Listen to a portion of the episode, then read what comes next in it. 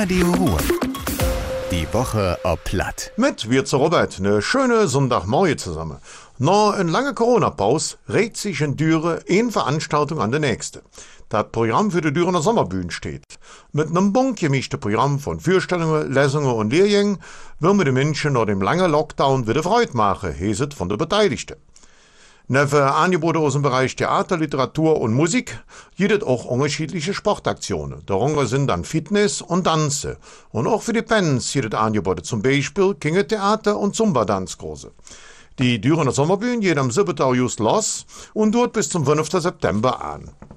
Seit Donnerstag hat das Lumenfilmtheater wieder sein Düre abgemacht. Rund acht Monate muss man in der Corona-Pandemie zumachen.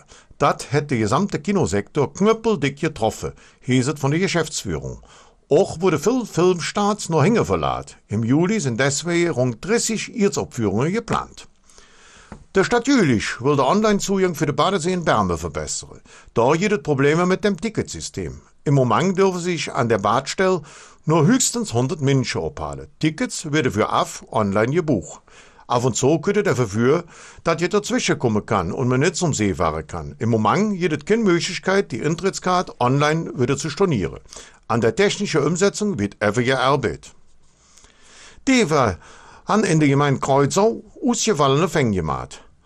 Sie haben von einem Wet 38 Schafe geklaut. Außerdem haben sie ein Wetzgerät und zwei Elektrozaun mitgehen lassen. Die Tiere standen dem Wet an der Landstraße 250 zwischen Tumm und Rof. Da man Refenspuren gefunden hat, geht man davon aus, dass die Tiere in einem Transporter fortgebracht worden sind. Die Besitzerin aus Erfstadt hat ihr Schafe zuletzt am Montagmorgen gesehen.